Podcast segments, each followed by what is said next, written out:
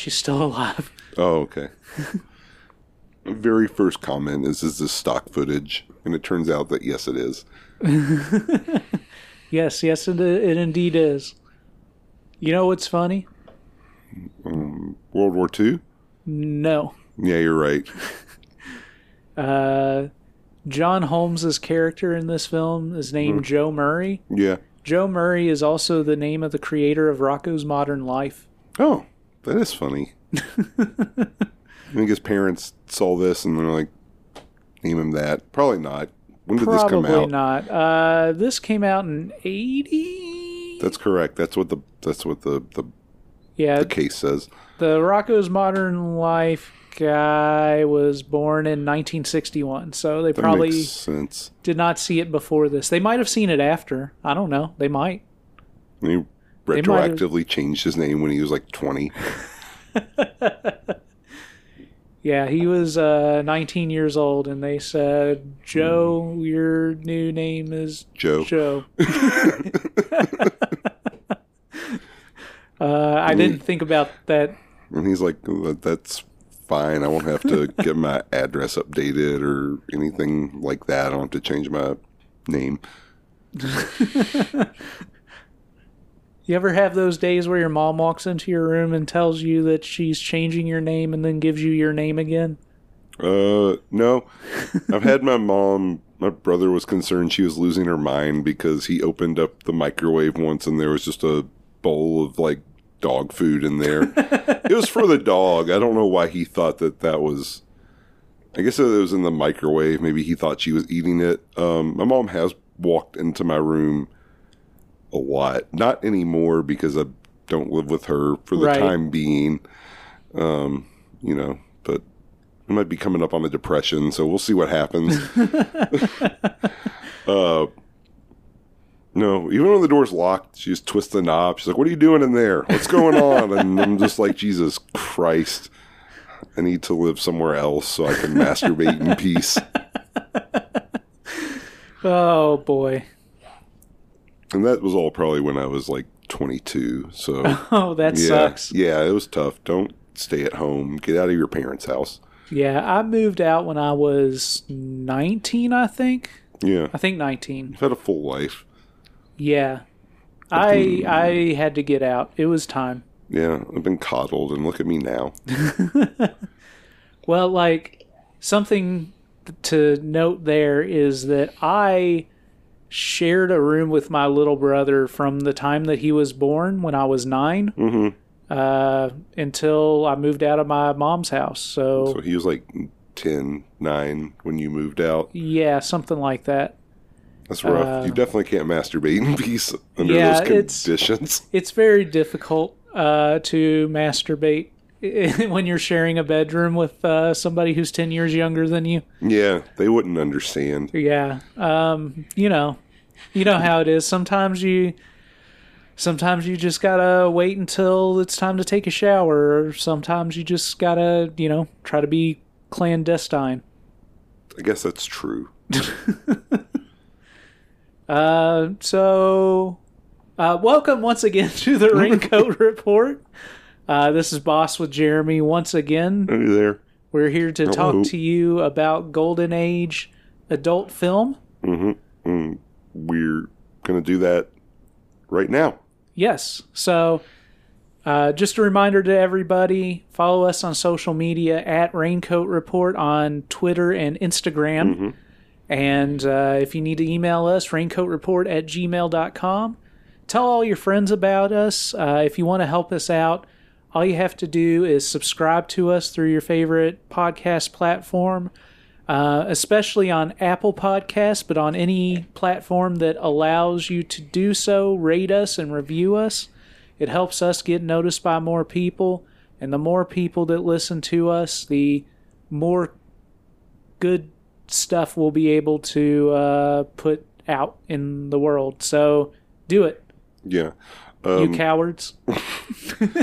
my dealer um, also like promotes bands, and Oh, he yeah? offered to uh, help promote us in some way. Um, but I didn't really take him up on it because I don't know. I feel like there's a difference between promoting like your uh, death metal band and uh, a porno podcast. He said he'd appear on it as well, but I can't imagine that going well.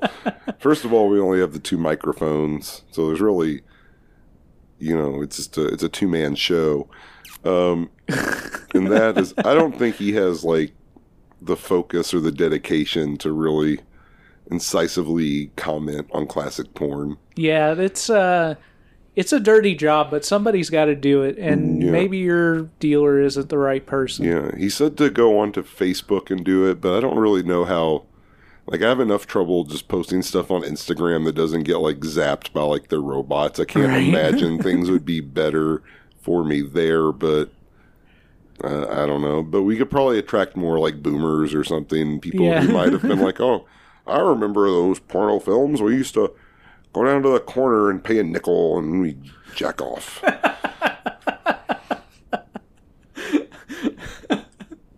Uh, yeah. so there's something. Maybe you know. I mean, it's an untapped audience. I Um, yeah. will say that based on the current analytics as of the time we're recording this, uh, our listenership is highly concentrated in the 30s. Mm-hmm. Um, I think that nobody over. Do you think they're listening like ironically? Perhaps. Okay, I hope not. I think that uh, I don't know.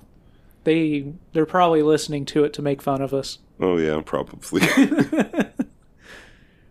So today we're going to talk about uh, the 1980 film Prisoner of Paradise, starring John C. Holmes as Joe Murray, yeah.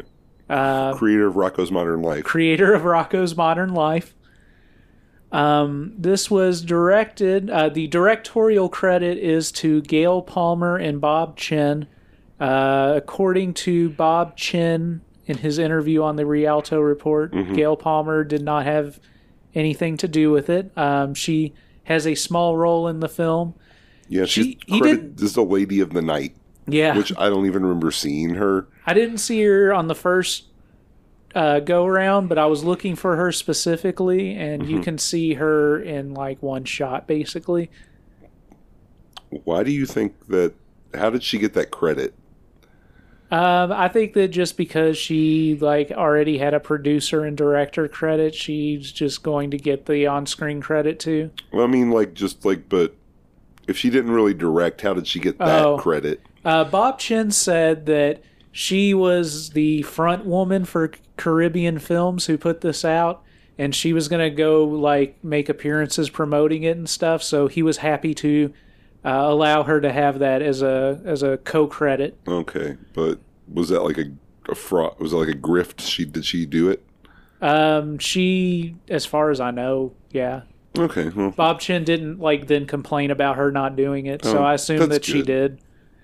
Um, yeah, I don't know. Like reading about uh, Gail Palmer a bit, it's questionable what she did because Mm-hmm. there's a lot of accusations that she didn't really do anything. right.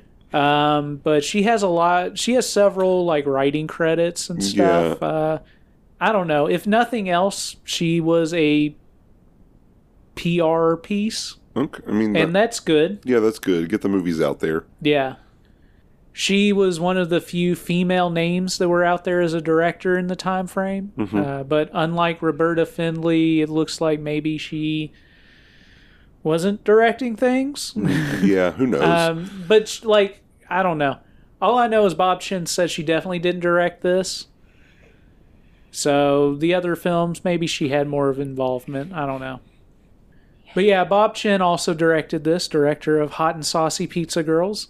Uh, this film has a very different tone, but uh, you know, it's uh, it's a mostly competent film for what it is. yeah, Uh, thoroughly rooted in the Nazi exploitation genre yeah. uh, although not nearly as like grimy and exploitation-y as a Yeah, they cut away during like I feel like a lot of like the scenes of like S and M type stuff that they would Yeah. normally show. Yeah uh, there's yeah there's like you can see a woman bent over like, and you can see the guy who's doing the whipping, but you don't actually see a whipping. Right. So It's kind of a little prudish. right. Um, but this film stars, of course, John C. Holmes, who we had also seen in Hot and Saucy Pizza Girls. Um, this is a very different era for John Holmes, even though this is only a year or two later. John Holmes at this point was had a pretty crazy drug problem, Yeah. um, mostly cocaine, okay. Then, yeah. but like a lot of cocaine. Sure. What? Uh, eventually, at some point, crack. I don't know that this is a crack period, but you know, before he died, he was on crack at some point. I watched the documentary uh, "Wadd: The Life and Times of John C. Holmes." Mhm. Uh, it was made in '99, I believe, okay. and it was an interesting view into John Holmes's life. But there are three key things that I would say that uh, are pretty inexcusable about John Holmes's character. Mhm. Um, so, What are those? well, okay, so there are three. Um, Well, yeah. One, uh, he was involved in some way, shape, or form with the Wonderland murders. Okay. Um, it seems like, if nothing else, he had come up with the target, so to speak. You know, he. I don't know. And he maybe he was involved too. There's some questions about that, but That's why we don't revere him as a teacher. right. Um, secondly, he um, he groomed a 15 year old girl, ended up having sex with her, Of course. and then eventually, as his drug problem got worse, he prostituted her out. Excellent. Uh, and uh, that seemed pretty uncool of him. Yeah. Uh, Gotta get your crack, I guess. I guess uh, I would. I don't know. I would like to think that I wouldn't do that, but I've never had a crack problem, Yeah. and I feel like that drastically changes your moral compass. Oh, definitely. Just, just a little bit of exposure I had when I did work at the psych hospital to people with like hard drug addictions. Right. Just uh, very, very morally complex people. I could general. imagine. um, and then the final thing is that he was diagnosed as HIV positive, and after he was diagnosed as HIV positive, he flew to Italy and shot some porn Okay. uh, without telling anybody that he was HIV positive. I was I wasn't with you on the first half, but when you followed it up with his actions afterwards, I was like, oh yeah, that's not so great. Yeah. It's like we can't just condemn people for having HIV, but no, of course not. you definitely shouldn't spread it uh, with abandon. Yeah, his uh from what they were talking about in the documentary, his attitude towards it was, well, we're all going to die of AIDS anyway. Uh, which is not a very sound line of reasoning. I mean, we're we're not all. Go- I mean, we're all going to die, Well, I think it was we're more not all going to die of AIDS. I think it was more the porn people were all going to die of AIDS. Oh, okay. Not necessarily just, Just everybody. Uh, but That's still a bad attitude. yeah, especially since, you know, certainly being able to look back in hindsight, all of the porn people didn't die of AIDS. No, They definitely, as a population, got hit pretty hard. right. And, you know, that's tragic. And, of course, John himself eventually died. hmm Um, but there were more people who survived it than didn't. Right. It wasn't. It didn't just wipe them out Right. like he had planned. Apparently. right? You know, from what they were talking about in the documentary, like once he got diagnosed, they were like, you know, you might live another 20 years if you Mhm. stop doing drugs and drinking and smoking and uh, take care of yourself and eat right. And he just kind of doubled down on everything. hmm So that sucks. What year did he die? Uh, 87. Okay. Okay. That was the year I was born. Do you think it's possible I'm a reincarnation of John Holmes? Uh, perhaps. Okay, we'll look into it. I hope not. He doesn't seem so great. Yeah, he's not the best. But I felt he- I felt the need to highlight those things before I go back and start praising him in other ways. Yeah. Uh, he is on screen a very charismatic character. Um, there are very differing accounts to his behavior. Certainly once his drug problem was at a high, he did some really, really shitty things. hmm Um, but in his earlier years, there were some people who said that, you know, he was a really nice guy and funny and all of that. There were other people who said that he was an asshole and full of himself, so who knows. Well, But on screen, he was a very charismatic character. Um, and in different roles, he could really capture, uh, you know, different characterizations of things. He just kind of had a nat- natural charisma, and having a 13 and a half inch penis certainly helps. yeah, Um, doesn't hurt. yeah.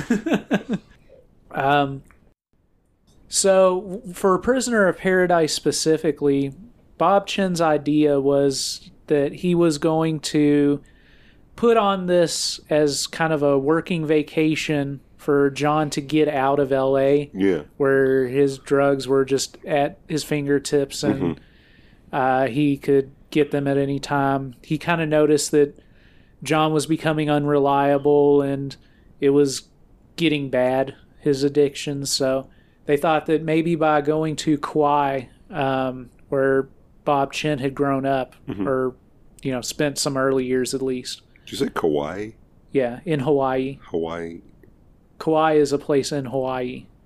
Kauai, Hawaii? Oh, okay. Yeah, that had that. You sure? Give me um an atlas. Yeah, K A U A I. Okay, I've heard of that. It's part of the Hawaiian archipelago, according to Google. Mm. All right. If Google says it, I'll believe it. Yeah, it knows more than you do. That's for sure.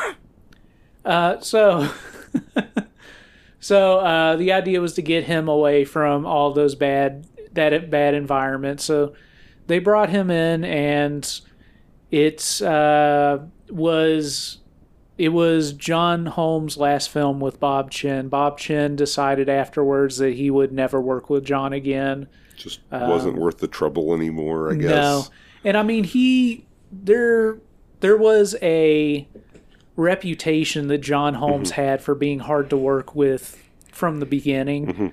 Uh, I think a lot of it has to do with his ego and the fact that, By like- ego, you mean giant penis? uh, I mean, perhaps ego inspired by his giant penis. Yes. Um, but he was very full of himself and also he seemed to be like a just a habitual liar just about small things. He was one of those people that just lied about everything. Uh, you know especially when it came to like his past and stuff he just made up all kinds of stories but he was a difficult person anyway but him and bob chinn had a pretty good relationship for the most part. Um, but you know, on this one, it was too much. Uh, reportedly, Bob Chinn at one point had to flush John's drugs down the toilet, and you know he kind of had to get in, get in his face and be like, "Hey, we need to get through with this shoot, and then we can move on with our lives." Right. So uh, everything wasn't great behind the scenes, but I wouldn't say that you'd necessarily tell in this film Yeah. on what ends up on screen seems pretty good. Yeah. Um, you know, John's performance is pretty subtle at most times, but I feel like that's what the script called for. I've kind of got like an impression that he didn't feel like super committed to um, this particular character, but that might be because he was craving cocaine the entire time, I could see that. and also probably annoyed that the director flushed it down the toilet. Probably. Uh, I will say that it doesn't look like his dick got all the way hard in this film. no, I would. Yeah, I'd agree with that. It's very, um, it's very thick and full, but it's not quite of a of a rigidness. Right. Uh, yeah, I think that uh, I think that that might be cocaine related. Probably. Uh, so yeah, there's there's a lot going on with this film. That being said, I mean it's a it's a fairly well made film, and we'll get our way through that. Um, so let's let's go ahead and move on. Let's talk about Prisoner of Paradise. I have been a loyal party member. It is true, I am pure. So why is this? Why is my brilliance wasted here on some remote island monitoring American radio communications? But at least here I have the authority. Power. And I have the girls. Mine duty is here, mein Führer. Heil Hitler! Well, let's talk about Prisoner of Paradise. So, Prisoner of Paradise opens with a shot of the ocean and title credits Gail Palmer's Prisoner of Paradise. Uh, we see Joe Murray, played by John Holmes, washing up on a shore, pulling a dinghy with him. We cut to see some flashbacks of boats at sea. Uh, this is obvious stock footage Right. of some World War II Yeah. Uh, naval combat. Uh, from the film Tora Tora Tora, as it as it turns out. Uh, I've never seen it, but if you watch AMC on Memorial Day or something, it'll probably be on. So we get the impression that Joe was on a ship that got torpedoed uh, and, you know, washed up on the shore. He finds a foot locker and busts it open, and he finds a few things some uh, twine and some other stuff, a knife. Um, then we see him just kind of going around the island and sulking and getting coconuts and stuff like that. But we start to see flashbacks of John, uh, of Joe, played by John Holmes. We get to see some flashbacks of Joe Murray in Japan. Is he in Japan? Because he's kind of like in a.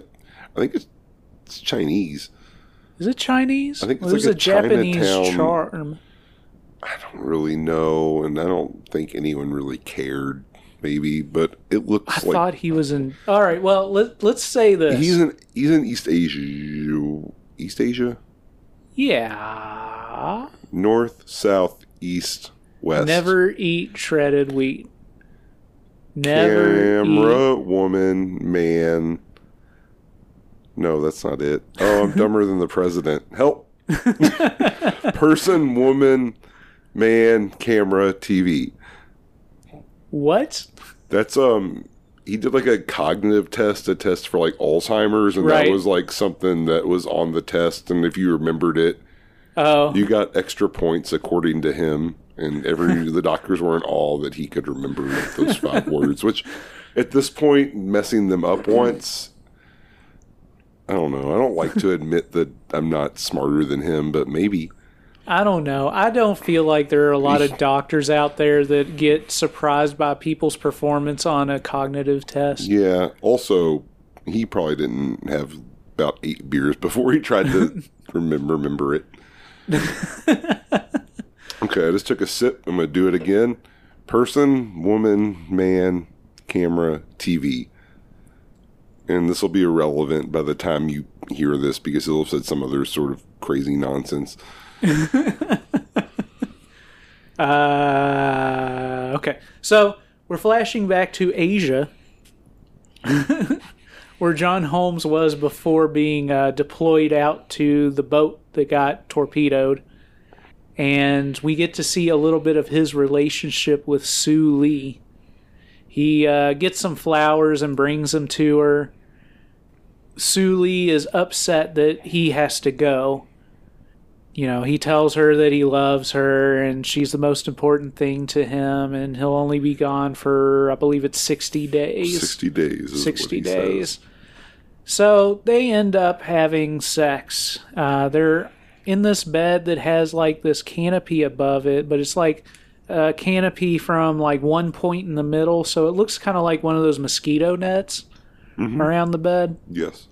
they do it and he goes down on her sucks on her nipples mounts her missionary um It's a pretty good sex scene. Uh, he does do like a French kiss where he licks like around the lips. oh yeah a couple he times. yeah he gets his tongue in between her gums and her lips yeah.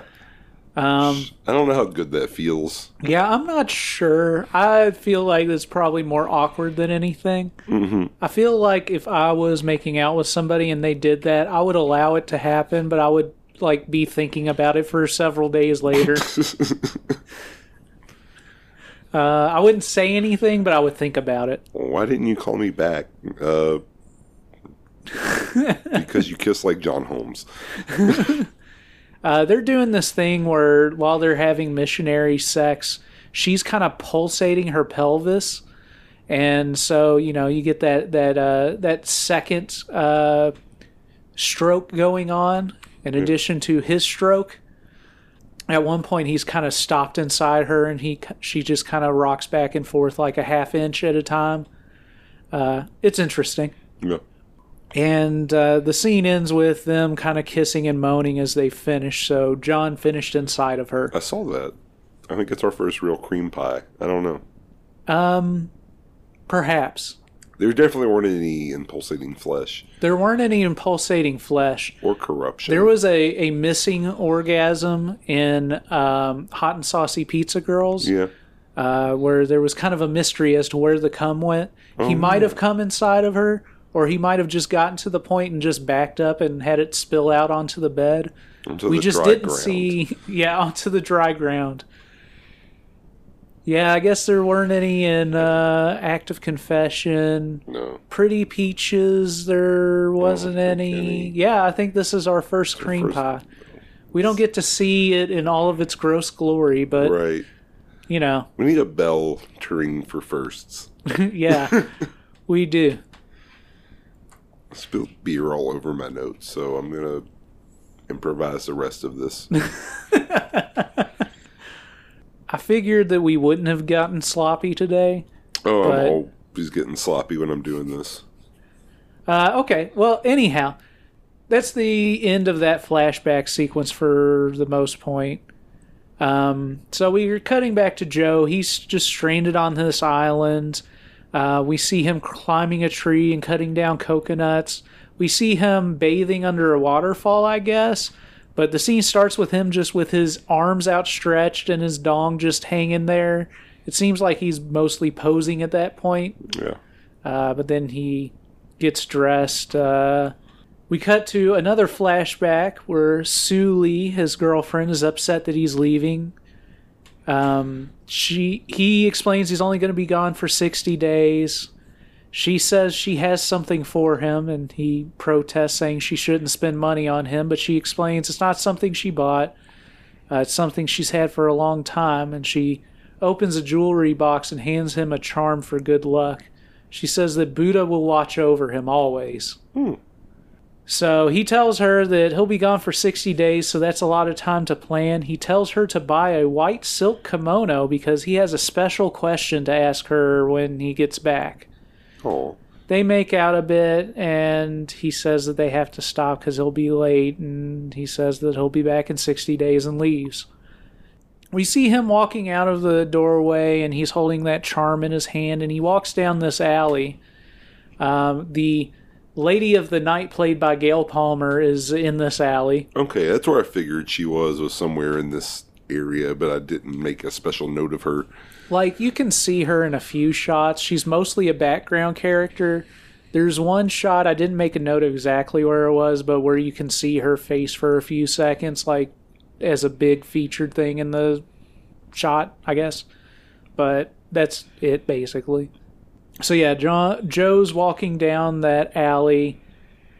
Um, he light, yeah, he lights a cigarette on a piece of wood from a fire um, and then walks out in the distance. And then we hear some sirens and planes, and we cut to some stock footage again. Yep.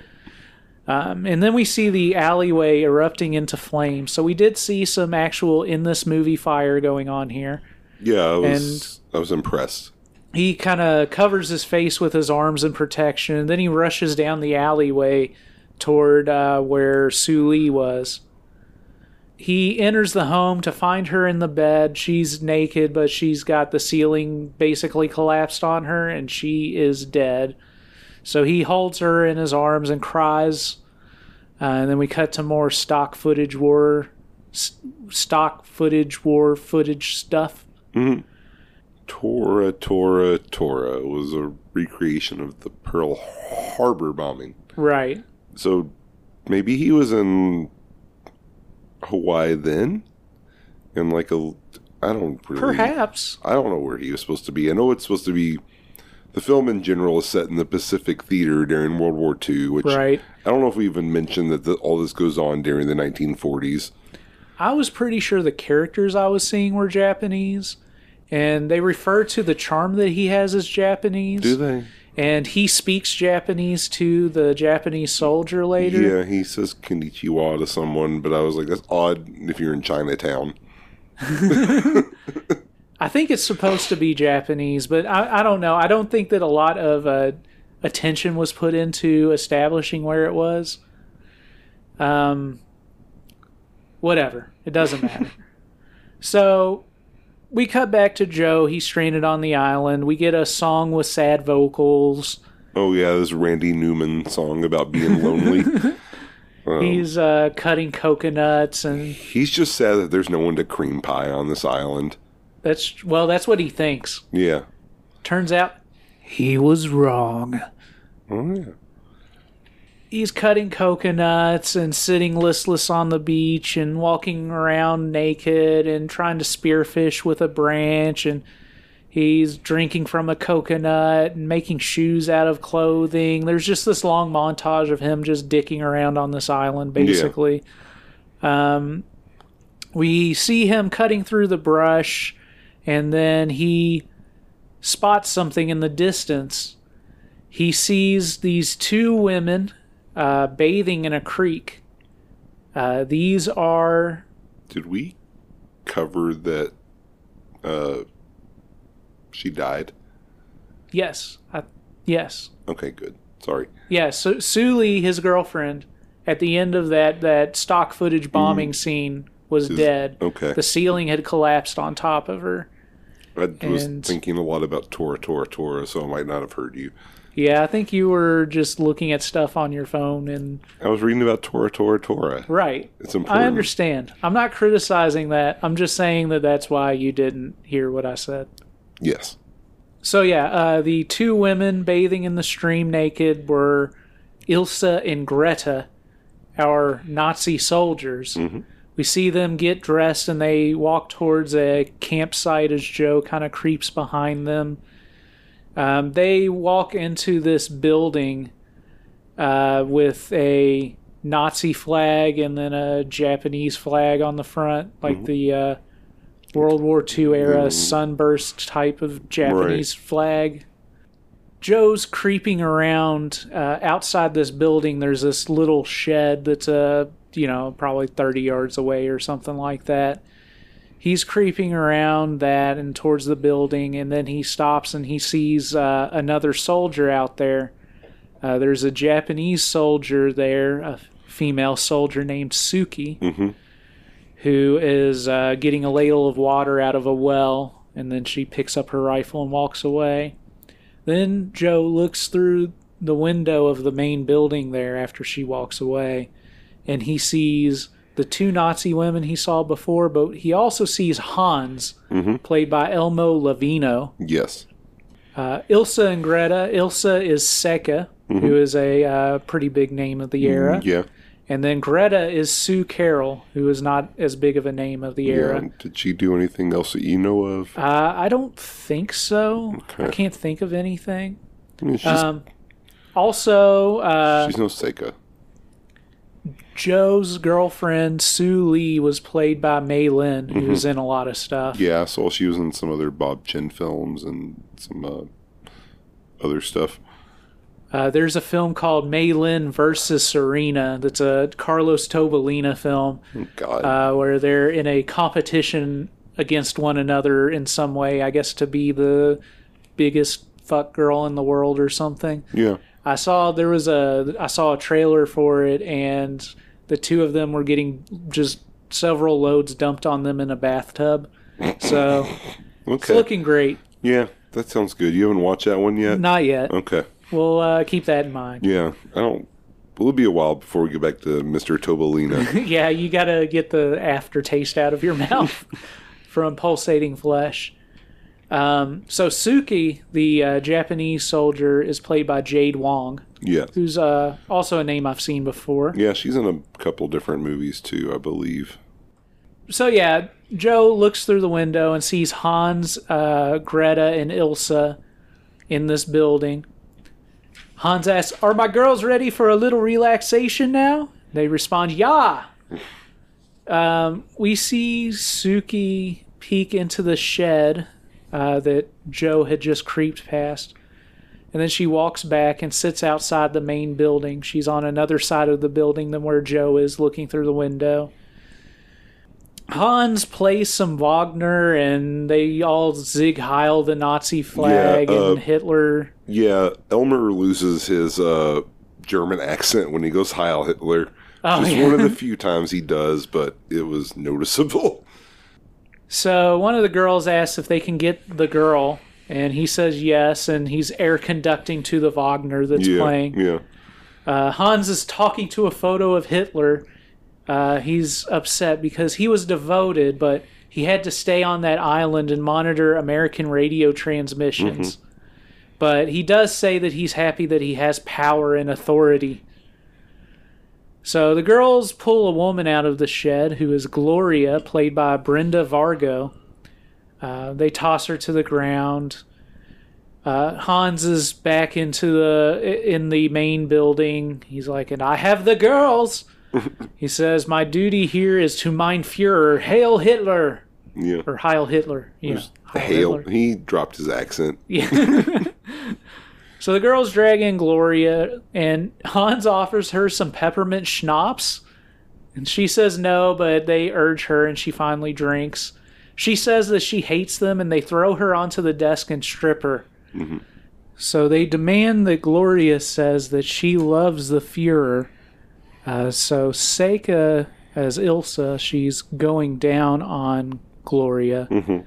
And Greta, played by Sue Carroll, is barking orders. She's uh, demanding that Greta says that she loves the Fuhrer, that the Fuhrer is her leader, her lover. Yeah. Going to use the, the, um, the tongue interrogation technique, Yeah. which I think has mixed results because she kind of vacillates back and forth between saying yes and no Yeah. at uh, random. Yeah, uh, so yeah, Ilsa's going down on her and Greta's barking at her. So we cut back to Joe and he walks away from the window as he's watching this tongue interrogation. Uh, and then he walks over to the shed that uh, Suki had just walked into. He walks into the shed and sees Carol, another prisoner in there, uh, played by Nikki Anderson for POWs, these ladies have great makeup going on. yeah. So he gets Carol's attention and tells her he's American, and she explains that they're torturing them to death. Violet, you're ruining the podcast. Quit torturing our cats. I'm just doing what I learned from movies. Oh my god. Let's drop her. She'll land on her feet. Oh my god. So yeah, for POWs, these ladies' makeup is on point. He gets Carol's attention. He tells her that he's American, and she says that they're torturing them to death. So she explains that there are four of them Hans, Ilsa, Greta, and Suki. So Joe tells her to stay there, and he closes the shed door and heads back to the main building. So we cut back to what's going on inside the main building, and they're still on the whole love the Fuhrer kick. Uh, she's protesting.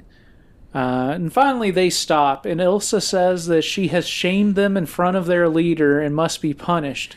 So she tells Hans to get the whip, and Hans whips the prisoner. So um, we don't actually see the whipping happening so much. We see, we hear the whip cracking, and we see shots of uh, Gre- uh, Gloria, shots of Gloria reacting, and we see Hans throwing the whip forward, but we don't actually see the explicit act of whipping. Connecting. Yeah. So outside, Joe sets a big fire in a bale of hay, uh, kind of in this like wooden crate type situation, and runs around the corner and watches what happens. So um, they run out to investigate the fire, and he runs into the building and offers to help Gloria. So he unties her restraints and tells her to keep her voice down. He kind of throws the ragged clothes she had back on her, and they run out of the shed. Uh, with her, he runs out with her on his shoulders. And Seka at some point points her gun at the fire to put it out, presumably. So Hans is yelling at Ilsa Seka and saying she must rep- make a report about her inadequacies that allowed this to happen. And she will find out what happened or taste his whip. They end up walking into the shed and find, or they walk into the main building and find that Gloria is missing. So they're upset, and then they run to the shed, and both of the prisoners are gone. Yeah. So Hans yells that he wants them back alive. Uh, they will pay with their lives, or you will. So we see Joe putting the women down under a tree. And he talks about crossing a ravine and uh, putting some miles in between them. But none of that matters. But none of that matters because just as he's talking about it, uh, he gets a rifle pointed at his head, and Suki, the Japanese guard, uh, has a gun to him. So he's getting brought back to Hans by the blondes. Um, once they make it in there, uh, Greta's feeling on him, and she says, He has a weapon. So Ilsa checks, and it's just his massive dong. yeah. Hans laughs. They thought you had a gun down there. Pretty good joke, huh?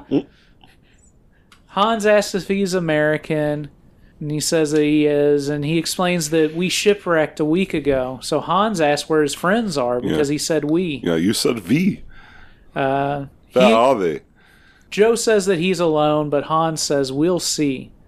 Hans accuses him of being there to sabotage them. Joe explains that he wasn't. The whole outfit being there was just a bonus, as Joe explains it. Hans accuses Joe of setting the fire, but he denies it. Hans then explains that they're out there alone, and if they don't amuse themselves, they'll go crazy. So Joe says, like torturing American women for amusement? Hans talks, Oh, American women, have you ever been with a German girl? Uh, he talks up their merits. They're so submissive and compliant. He says that uh, these two girls, being Ilsa and Greta, for example, want him. Ilsa punches him and knees him, and he kind of gets knocked to the floor. Both Ilsa and Greta have their guns trained on him. Greta drops her shorts and pulls her uniform shirt off. She still has kind of an undershirt on. And Ilsa demands that Joe eat her uh, in reference to Greta.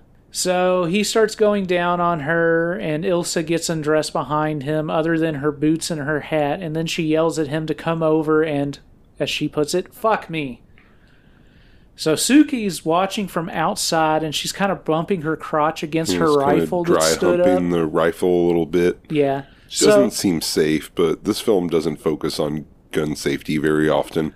it really doesn't, and that's sad. This is an opportunity to make a statement. Yeah, they should have made it more like a training video.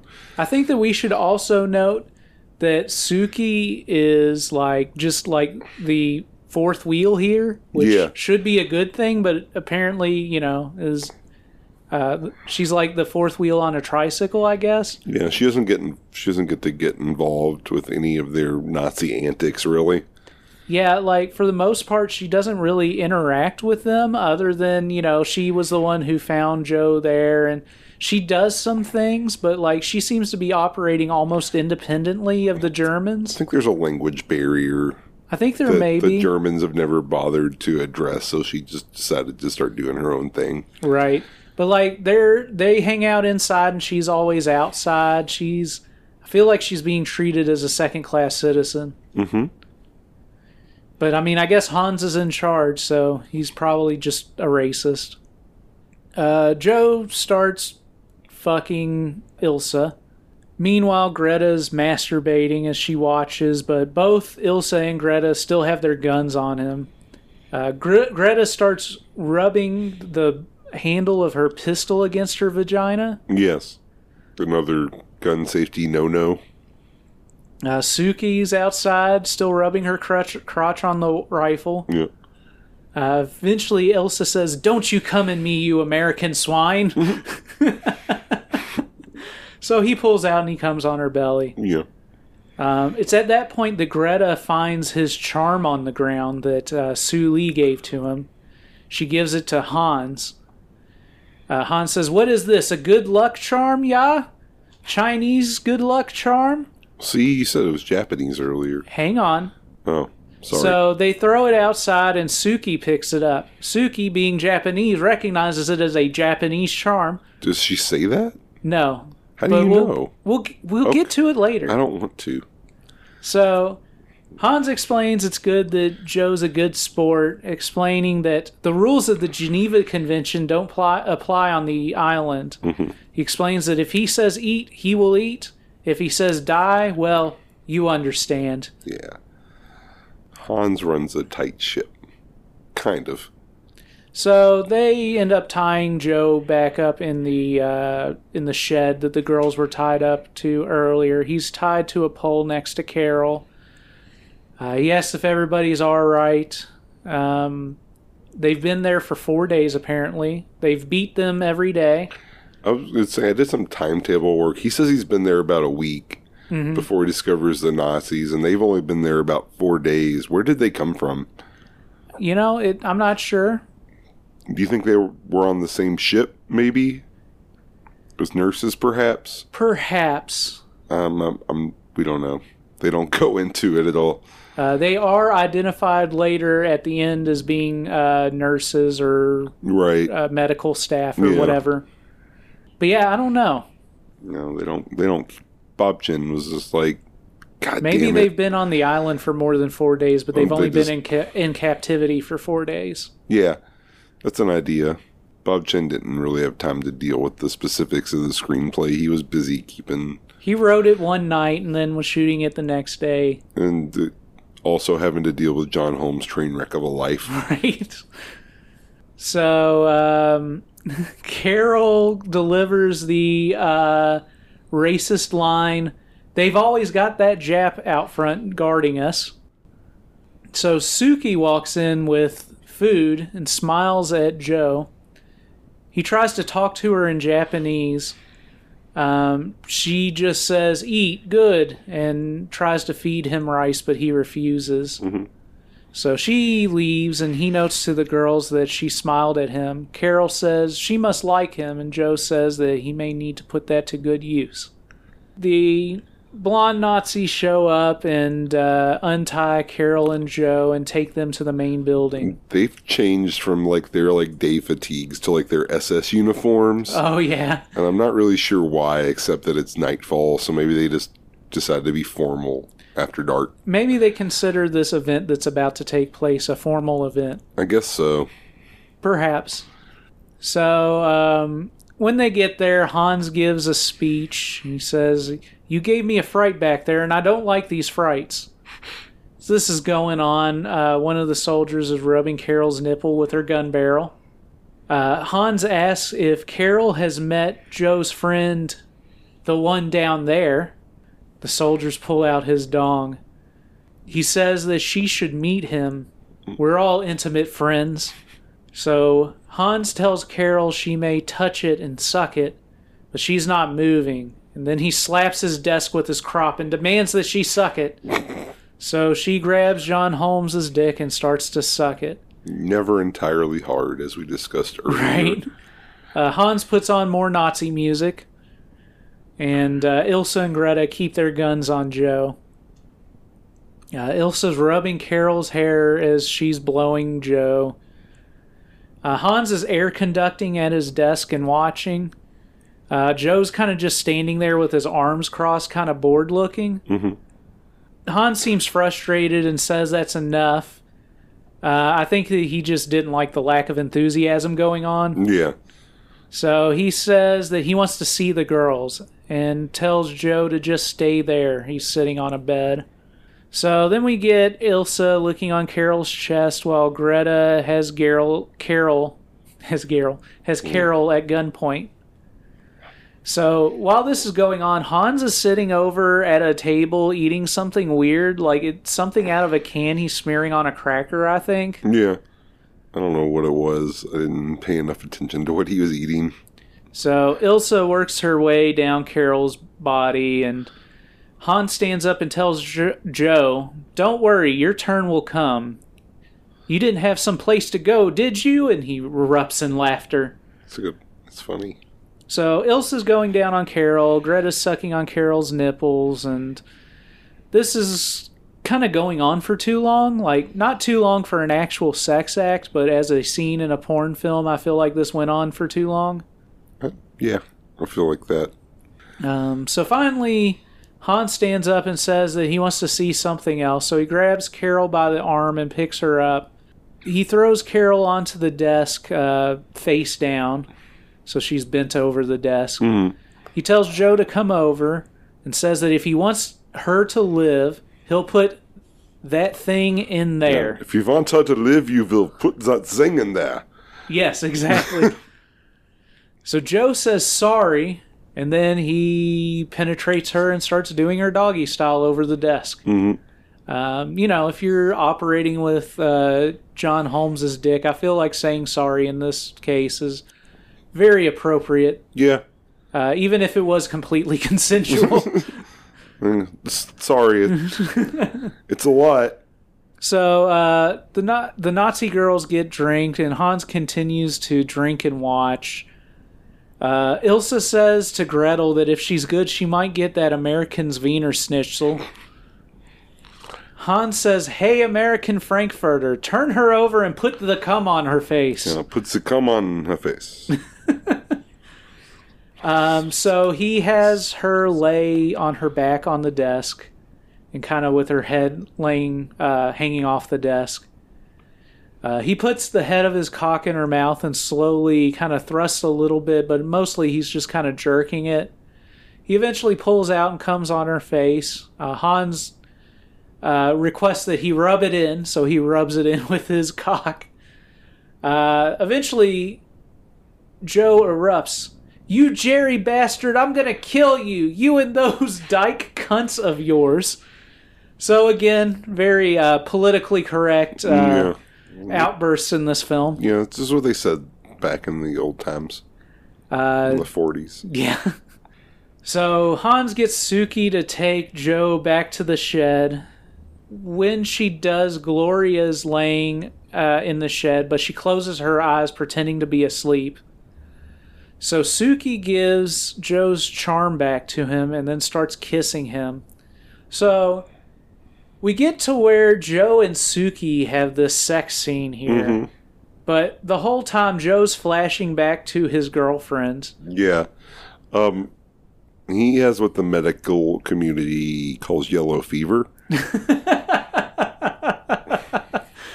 Oh, yeah. Yeah, in case you forgot, in case Right. you didn't know. So they go at it while he keeps flashing back to his girlfriend. Um, at one point, Joe looks over to Gloria, who catches his eye, and then kind of looks from her over to Suki's rifle that's sitting by the door. But nothing really happens. So we get this sax and bass heavy jazzy stuff going on with this crazy guitar solo going on. Jazz fusion kind of sound. he's going down on her while he's flashing back to the scene of him going down on Sue Lee. Uh, there's a there's a part where he kind of kneels above Suki's chest and she just kind of sucks his cock from the ground. He ends up finishing inside of her, uh, like he did with Sue Lee. Yeah. Uh, as he's kissing on Suki, you can see her wig sort of fall off. um, I saw that and I, I had to jump back and be like, did that just happen? And Yeah. it definitely happened. Oh yeah, all the time in pornography. So we cut back and Carol is leaned over the desk uh, and Han tells the girl Hans tells the girls to get her Yankee ass out of here. So Joe and Suki in the shed hear the other girls coming. So Joe and Suki somehow have enough time to get completely dressed and uh, Joe kind of gets back on the floor. He's not tied up anymore, but he's in the position like he's tied up.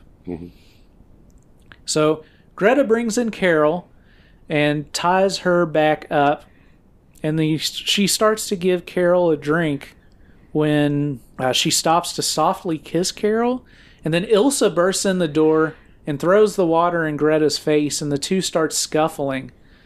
So during the scuffle, Suki gets knocked to the ground, and as she gets up, she jumps in front of Ilsa's gun and gets shot. Yes, everyone Joe loves dies. Exactly. So um, John sees her on the ground, bleeding from the mouth, and then just goes berserk. So he runs forward and grabs Suki's rifle that's on the ground uh, and chases uh, Ilsa out of the building. He yells, Stop, you kraut bitch, or I'll blow your head off.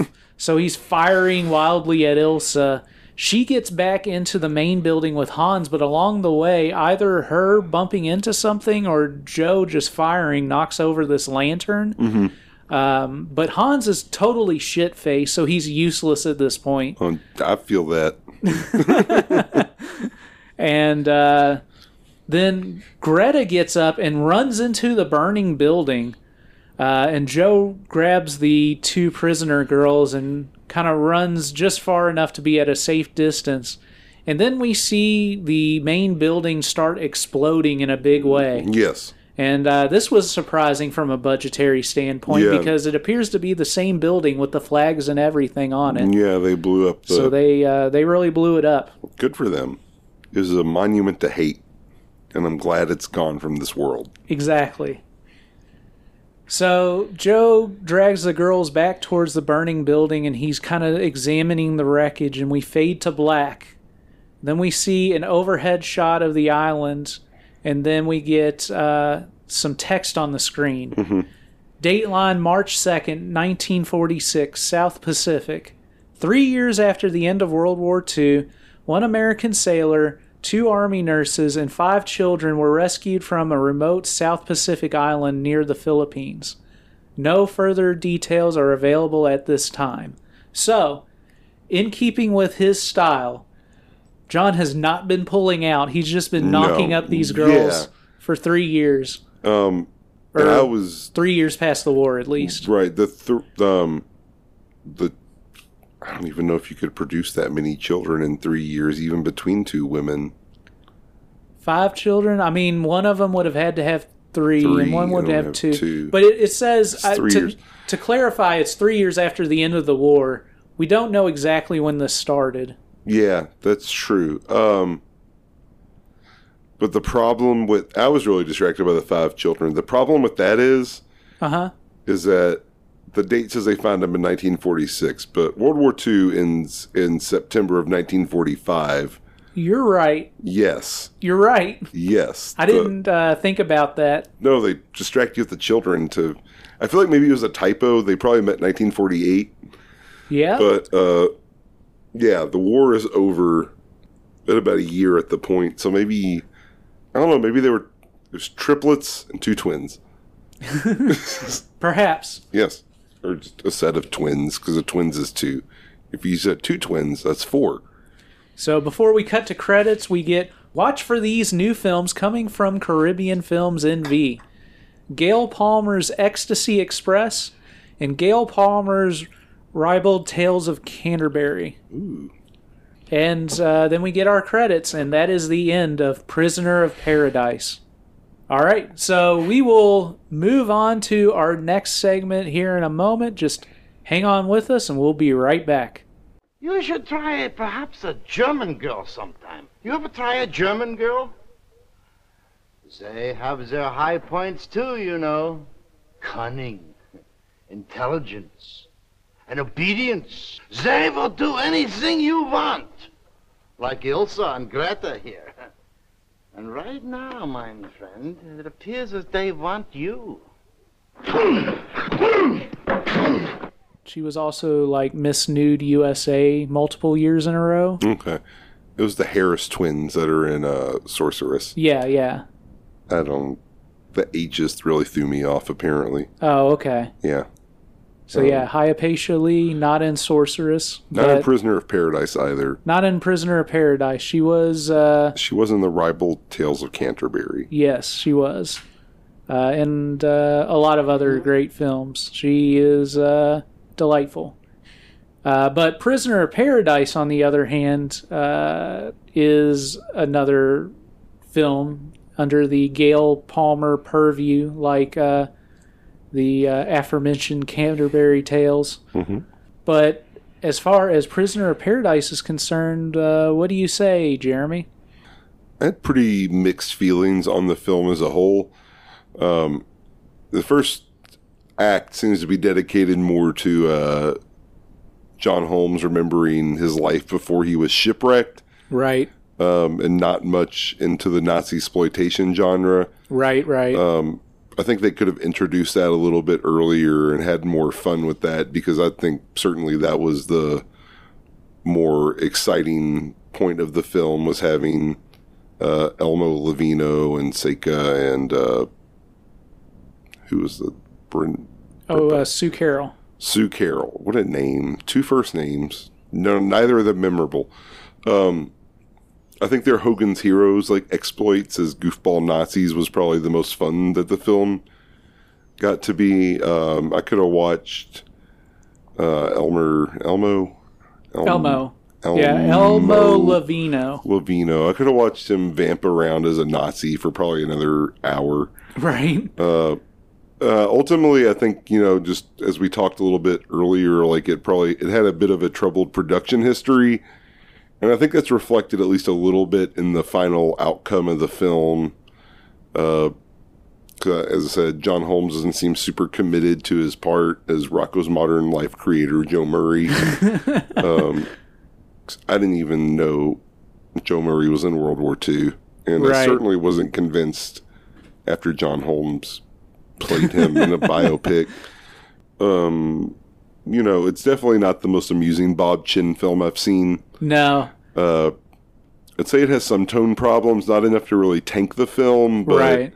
just enough to not really leave you sure where it's going to end up. Because also, it does avoid, um, like we said at the beginning, a lot of the more grimy side of Nazi exploitation films. Like they Yeah. don't really show anyone getting whipped or Yeah, there's any kind of bizarre medical experiments or any really sort of torture.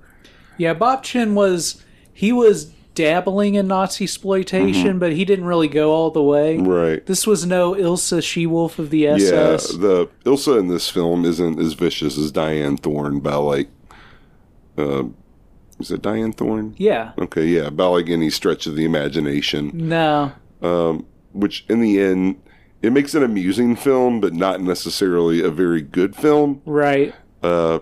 I was thankful it was uh, a fairly short film since it didn't really seem to want to invest much in its plot overall. Right. but you know, it was still enjoyable. Uh, there are a lot of silly, memorable lines, which I think, uh, if it's not an excellent movie, that's at least something that can recommend it. My favorite part was when uh, Hans said that he would drink a mile of piss just to see her pussy. I don't remember that part. Oh yeah. Maybe that was a different movie. Yeah, I think that's a different movie. Um, uh, he had some more, you know, he was more authoritative Yeah. than uh, old Larry. He was like, if you do not put that thing in her, she will die. and puts the cum on her face, you know. Um, I really liked him talking to Hitler. yeah, It was fun. I could have watched a whole movie that was just Hans, to be honest. I feel like yeah, I feel like there could have been a a great uh, prequel made. Maybe not a sequel. It looks like he's very definitively dead at the end. Yeah, their whole camp blew up. But you know, if those girls had only been there for four days, had there been other people at some point? You know, you don't really know. Mostly, it seems like they were just monitoring radio communications, which I guess that's good for the Nazis. I don't know. We're gonna have to make a prequel to this. But I'm glad John Holmes blew it up and helped the war effort. Yeah, he he killed some Nazis, and uh, as much as it shouldn't be a political statement to say this, but fuck Nazis. Yeah, we don't need them. Get rid of them. Exactly. Uh, I think that our prequel to this film, we should get uh, Steve to play Hans. Oh, yeah, he would be a great Hans. Yeah, he would. I don't know if he can do a German accent. I'm sure with enough coaxing we could get one out of him. Yeah, it doesn't have to be particularly good. No, as we've seen, Yeah, just, Just a, a bare- cartoony, the bare minimum. something readable as a German accent. Yeah. Like you know that's what he's going for at least. I don't know how mine sounds. I feel like it kind of slips into French as well. Yeah. It's kind of Austrian. I'm from like Vienna. Uh, so yeah, I I personally have also kind of mixed feelings about this. I feel like Bob Chinn is at his best with his more comedic films. Um, there's just he does a really good job of capture, capturing a fun tone in his films. Even his not quite pizza girl level films are still pretty fun when they're more on the comedic se- Yeah. comedic end of things. Like you know, like the we watched Young Like It Hot, right? Was that the one about the phone sex lines, or was that Sweet Young Foxes? I don't think we watched it together. I think that I watched it alone, but I know that you've watched it. Mm-hmm. I don't remember. I got it to a- you on. I got it to. I got it for you on DVD. Yeah. Yes, you did. Um, I can't remember who I watched it with, but I definitely watched it with another human. Oh, okay. There was someone else It's in the a room. it's a great film. It's one of my favorites. yeah, we'll have to get to that one pretty soon. Yeah. Really, really the- dig in. yeah. Bob Chinn's great. Yeah, he's a he's a stand up gentleman. Like this isn't even a bad film. Like the comedy parts of it with the Nazis are funny. Yeah, yeah. Um, I just don't know that like the first part of it really melds really well with the second part up Yeah, until the, be- third act where you have to kind of have that. Yeah, the first act is just all a lot of morose uh, thinking about how miserable everything is. Yeah. His girlfriend's dead. His There's no ship one- got blown up, and there's, no one for him. to cream pie on the island. There's nobody to cream pie on the island. The second act is Nazi wackiness, Mm-hmm. and then the third act is tying those two things together Kind of, somewhat yeah. successfully, but not completely. Yeah, it But did. you know, it happens. It's okay. Yeah, it- yeah, yeah. Overall, I can't really Yeah, I mean, play like, too much. I was entertained the whole way through, so yeah, it, it kept my attention. The acting was not bad. Mm-hmm. Um, and you know, uh, even the bad acting was good. Really, right? Yeah, it was a fun time. Hans stole the show for sure. Mm-hmm. Ilsa and Greta are fine. The two prisoner girls don't really have any personality. No, they just kind of. I think they might. At least one of them. I think that was the only film she was in. Yeah, I think Uh, so. I think maybe Brenda Varga. I think that was her like one role. Because she didn't really. Find, she just wanted the she just wanted the Hawaii vacation. Yeah, I guess that's probably what it was. Um, but yeah, it's kind of just like a very solid middle of the road porno. Mm-hmm. Like, there's nothing wrong with it. It's just not necessarily as uh, exciting as other films. Right. It doesn't have the uh, it doesn't have the arty uh, mystery of a corruption or the uh, big production values of a Dixie Ray Hollywood star. Right. Um, but it is uh, it's it's a fun little movie that's worth seeing once for sure. Yeah. Maybe a couple times. Maybe Yeah. you know you see it once and then a couple years later you're like, oh, I'll watch that again. Yeah, that's not a. That's not too bad. Yeah. Uh, any final words on Prisoner of Paradise? Um, don't join the Navy unless you're ready to be shipwrecked on an island with a bunch of Nazis. Yes, exactly. Yeah. Uh, Prisoner of Paradise was released on DVD by Vinegar Syndrome, and then it was re-released on Blu-ray as part of uh, their their five films, five years collection on Volume One. Uh, it's on the same collection as Hot and Saucy Pizza Girls and uh, Dixie Ray Hollywood Star, uh, along with also the Ribald Tales of Canterbury and uh, Too Naughty to Say No. So it's a it's a nice collection, but it's out of print, and nowadays will run you a pretty penny to get a hold of. So maybe just buy the DVDs of them. But either way, uh, it's a it's a nice little satisfying thing to watch. Um, so once again, follow us on social media on Instagram and Twitter at Raincoat Report. Email us at raincoatreport at gmail.com. One more time, this is Boss alongside Jeremy. Thanks everybody for helping us keep 42nd Street alive. And don't forget your raincoat. Fuck Nazis. Yes, fuck Nazis.